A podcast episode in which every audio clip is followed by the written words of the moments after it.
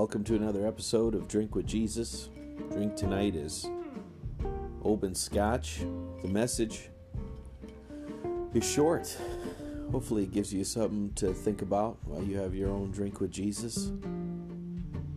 You know what I was thinking about tonight was the people that Jesus decided to have around him, the people that he decided to change the world with.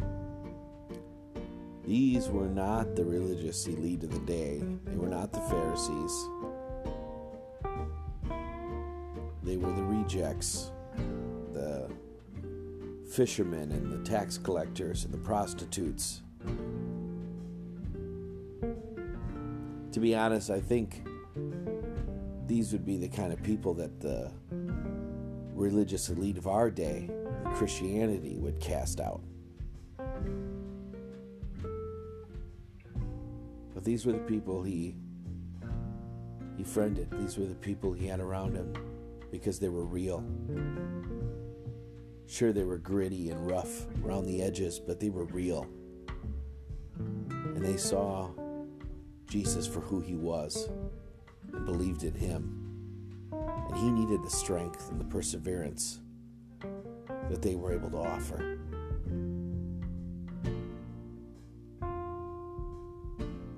You know,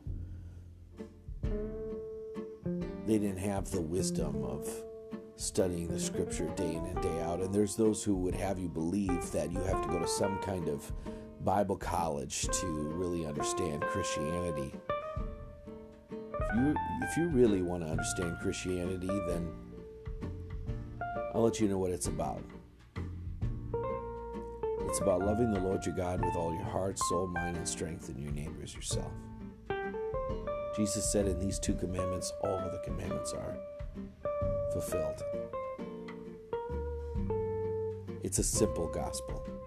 It's not a difficult gospel. It's not a secret gospel that some people understand it better than others. Very simple. And that's the way Jesus intended it to be. Our Father who art in heaven, hallowed be thy name. Thy kingdom come, thy will be done on earth as it is in heaven. Give us this day our daily bread, and forgive us our sins, as we forgive those who sin against us. Lead us not into temptation, but deliver us from evil. For thine is the kingdom, and the power, and the glory, forever and ever. Amen.